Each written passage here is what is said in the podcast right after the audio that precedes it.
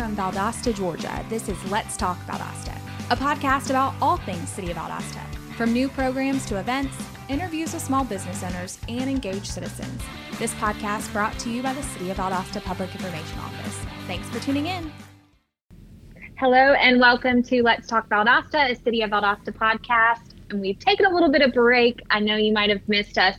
Um, things have been a little crazy this summer, and and now we are um, in the height of of COVID 19 in our community and seeing cases on the rise. So we thought, what better way to kickstart um, back into the fall season with South Health District staff and what they're seeing on the ground um, with COVID 19 in our community. So we have Kristen Patton with us and Monchita McDonald, and I will let them introduce themselves, um, their roles, and what South Health District is and, and what they do for our community. Kristen?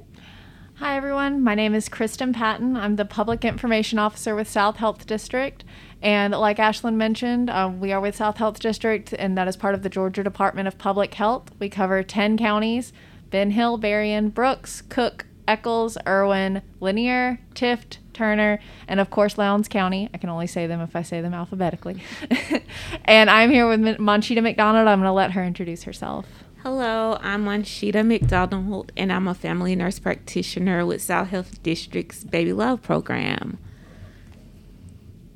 Awesome. Well, ladies, thank you so much for coming. And um, I think first we should just start with, um, you know, we we're seeing cases on on the rise, a higher number of cases and hospitalizations, um, and higher amounts this go around. So, what what are you seeing here locally in our community and the surrounding counties as it relates to COVID?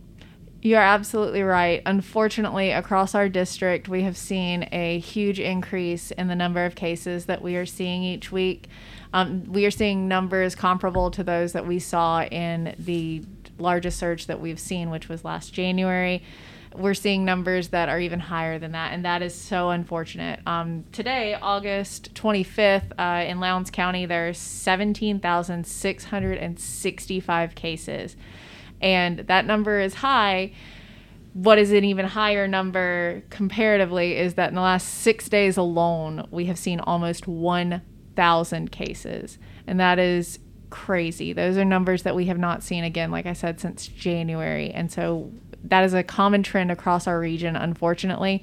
And so we're trying to do everything that we can to make sure everyone knows that if you can get vaccinated, please go get vaccinated. We offer vaccinations every day that our health departments are open in all 10 of our counties.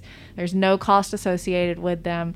Many of the hospitals in the region, providers in the region, pharmacies in the region, everybody is offering this vaccine. If you can get vaccinated, please go get vaccinated because that is the only way that we are going to slow these numbers down. And what is the rate? I'm not sure if you know of people who are being admitted into the hospital that are not vaccinated. So, what we're seeing locally and across the country is that individuals that are being brought into the hospital with COVID 19, about 90% of them, between 90 and 95%, are unvaccinated. Now, whenever you look into the ICUs and the ventilator patients, 95 to 100% of those are typically unvaccinated. So there is very clear evidence that vaccination, while it may not be a 100% guarantee that you will not get COVID 19, it is a pretty safe bet that you won't get seriously ill. It extremely lessens your chances. And what's the vaccination rate, um, you know, that we have here locally for our, our community as a whole? So for Lowndes County, the current fully vaccinated rate is 29%. And we consider fully vaccinated being two weeks after your last dose, whether or not that's Pfizer, Moderna, or Janssen. And that is about the average number across our district. Some of our counties are as low as 22%, some go up to 32, but those numbers are much lower than what we would hope that they would be. And so just to give like the 101 on vaccines, there's three different options that people have to choose from. Um, can you break down those three options for everybody? Yes, there are three options. You have Pfizer. Pfizer is a two dose vaccine, which is given 21 days apart. And then you have Moderna, which is also a two dose vaccine that's given 28 days apart. And then Janssen, which is a one dose vaccine. and so y'all y'all have I guess which ones do you have um, at the health department? We have Moderna here in Lowndes County. We are getting Pfizer. Um, we hope to be able to offer Pfizer in more of our health departments. We have the ability to get Pfizer here now, but the main vaccine that we have on hand is Moderna. And one of the questions that we saw um, yesterday when we had a um, town hall for city employees was um, cross vaccination. So, can you tell us a little bit about that? Yes, it is not recommended that you cross vaccinate. So, if you get a Pfizer first dose, you need to get a Pfizer second dose, you need to get a Pfizer additional dose or booster dose. Same with Moderna and then Janssen, they haven't put out the studies on whether or not you would need a booster dose, but I feel very confident that if they do put that recommendation out, the same recommendation would go that you not cross vaccinate. And, um, and you quickly there mentioned boosters. Um, I guess there there's now boosters being recommended for those who are immune compromised. Can you tell us about what that is, what that means, and when can I get that booster? So right now we're offering we're calling them additional doses for the moderately to severely immune compromised. We're calling them additional doses because we want people to understand that in comparison to a booster, this is what we're considering part of your regular vaccination. I, I lost the word. Anyways, that's what you should get if you are moderately to severely immune compromised that should not be considered a booster at that point because your immune system is lessened. And so that's what you need to get the full efficacy from the vaccine. What we are hoping is by the end of September, beginning of October, that we will be able to begin offering booster doses to the general public. We don't know what that rollout is going to look like, if it's going to be a tier system similar to what we saw whenever the vaccines first came out, or if it'll just be a free for all and everybody that can want that wants it can come get it but those will be booster doses. And so we're hoping sometime in the fall to be able to offer those.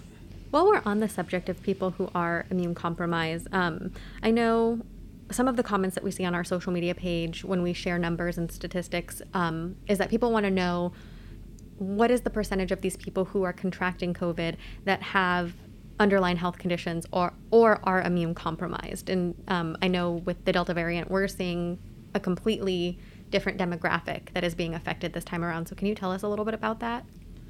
So, unfortunately, this go around with the Delta variant, we are seeing otherwise healthy individuals, no immune compromising uh, conditions, people that are extraordinarily healthy, getting seriously ill, and even in some cases dying. And so the Delta variant, unfortunately, it, it's not following that common trend of the original variant to where we kind of knew, okay, you were at higher risk if you were in these categories, so you knew to take extra steps to protect yourself. Now it's anybody and everybody is being hit extremely hard with the Delta variant. What are some of the symptoms that y'all are seeing with that Delta variant that people should look out for? some of the symptoms with the Delta variant is coming on like a common cold. So you're seeing like the runny nose, itchy throat, sore throat, um, headaches. Some people are even experiencing diarrhea. And um, let's talk a little bit about testing. I know we're testing tons of people. Um, can you go over some of those numbers? And I guess can we also talk about when should I go get tested if I feel like I've if I've been exposed to someone who's who's positive. So across our district, we are seeing a huge increase in the number of individuals wanting to get tested. We're testing hundreds of people a day, and we're only open for a couple of hours for testing in Lowndes County. The hospital I know is seeing, I think they said they saw 1,300 the other day and that's just the two of us. There are tons of other private providers that are also offering testing, and I can't even begin to speak for their numbers. And as far as the timeline in which you should get tested, I'm going to let Monchita speak on that because I think she'd be able to explain it better than I can. So, if you are experiencing symptoms, you can get tested immediately. But if you think you've just been in direct exposure, you should wait three to five days because the with the Delta variant, um, you can go get tested if you've been exposed, but you're probably going to get a negative test result if you go get tested immediately. Usually, the positive result won't show up until about three days, three to five days later. And I know that's a change from the original variant. Yes, with the original um, variant, like Kristen stated earlier, it usually wouldn't show positive to about 10 days. So part of the reason that we wanted, you know, to have you guys on was to kind of dispel um, some myths that we're seeing on our page, and I know y'all are seeing on your page, um, but they're out there, and, and you know, people are looking for information, and sometimes they come across misinformation. So I wanted to see if we could just kind of rapid fire some of those myths so that y'all can answer them for us. Okay. So, one of the questions that we see a lot is um, people want to know Does the COVID 19 vaccine affect fertility? No, it does not. Um, it does not affect fertility. If you're looking to get pregnant in the future, you can still get pregnant. The vaccine is safe. You should get the vaccine and you will be okay. We do know that pregnant women are at higher risk of getting seriously ill from COVID 19, so it's extremely important that you're protected before you get pregnant. Yes. And so, with that being said, um, are the vaccines safe for people who are currently pregnant or even breastfeeding? yes, it is. And, it is speaking from experience, um, as a breastfeeding mother who has been vaccinated, my baby um, hopefully has some extra antibodies to help fight COVID 19. Okay. And um, I guess this is another one that we've seen a lot. Will the um, COVID 19 vaccine, vaccine alter my DNA? It will not. The COVID vaccine is made from messenger RNA, and that is actually made from a protein which triggers your immune response to help protect your body. So it will not trigger your DNA.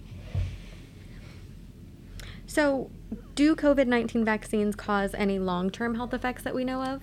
The COVID vaccine does not cause any long term health effects, but COVID itself will. And this is actually called long COVID, where some people are continuing to have like long term coughs.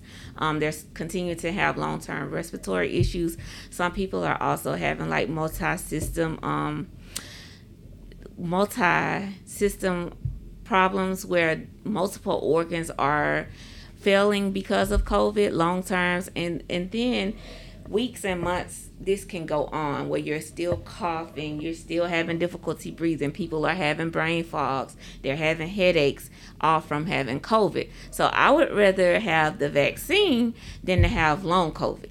Okay. So there is a possibility of long COVID, but can the vaccine actually make me sick if taking the vaccine?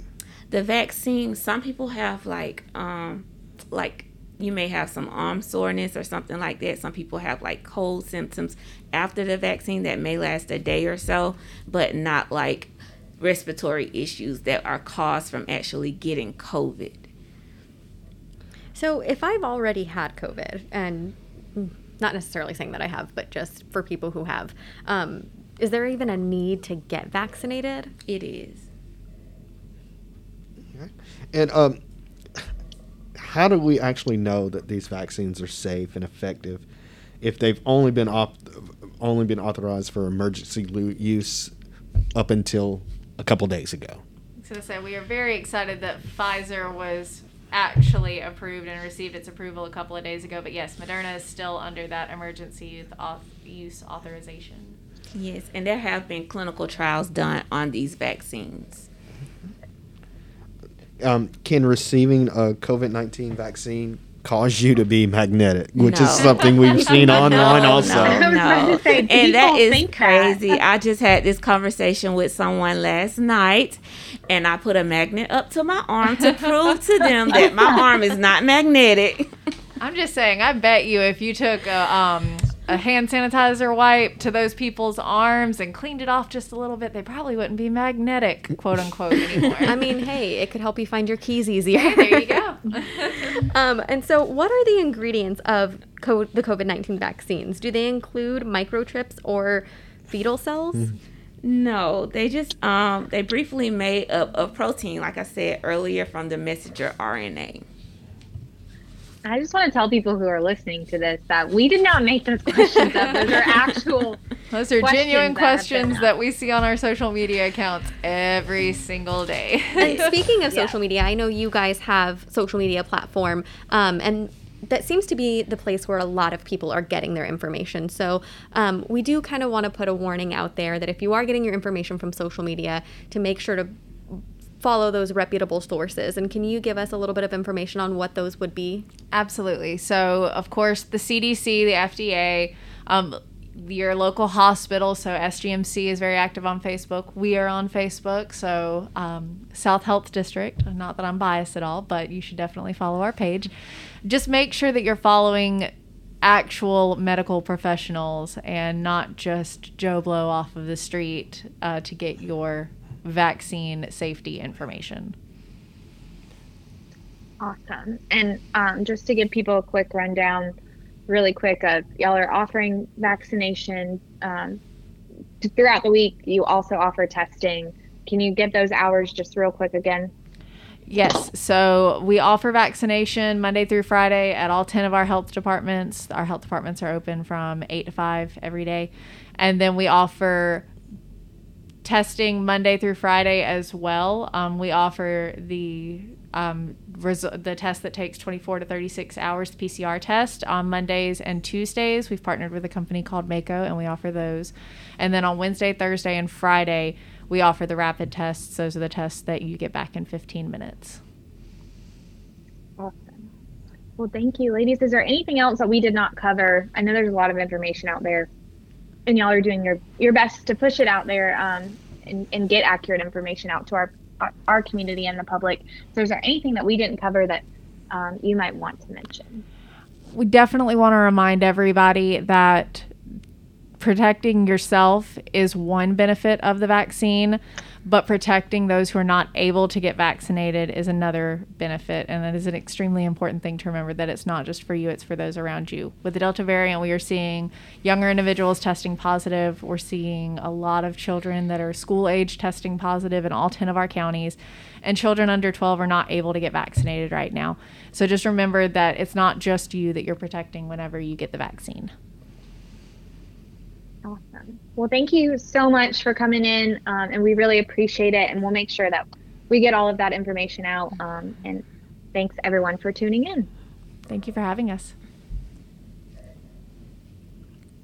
Overcoming COVID and returning to normal life can only happen if we work together to stop the spread. Vaccination is the number one way to slow the spread and to protect yourself and those you love against COVID 19. Call your local health department today to schedule your vaccination appointment. South Health District offers COVID 19 vaccinations with no out of pocket expense in all 10 counties they serve. For the most up to date information on COVID 19, like South Health District on Facebook or visit our website at southhealthdistrict.com.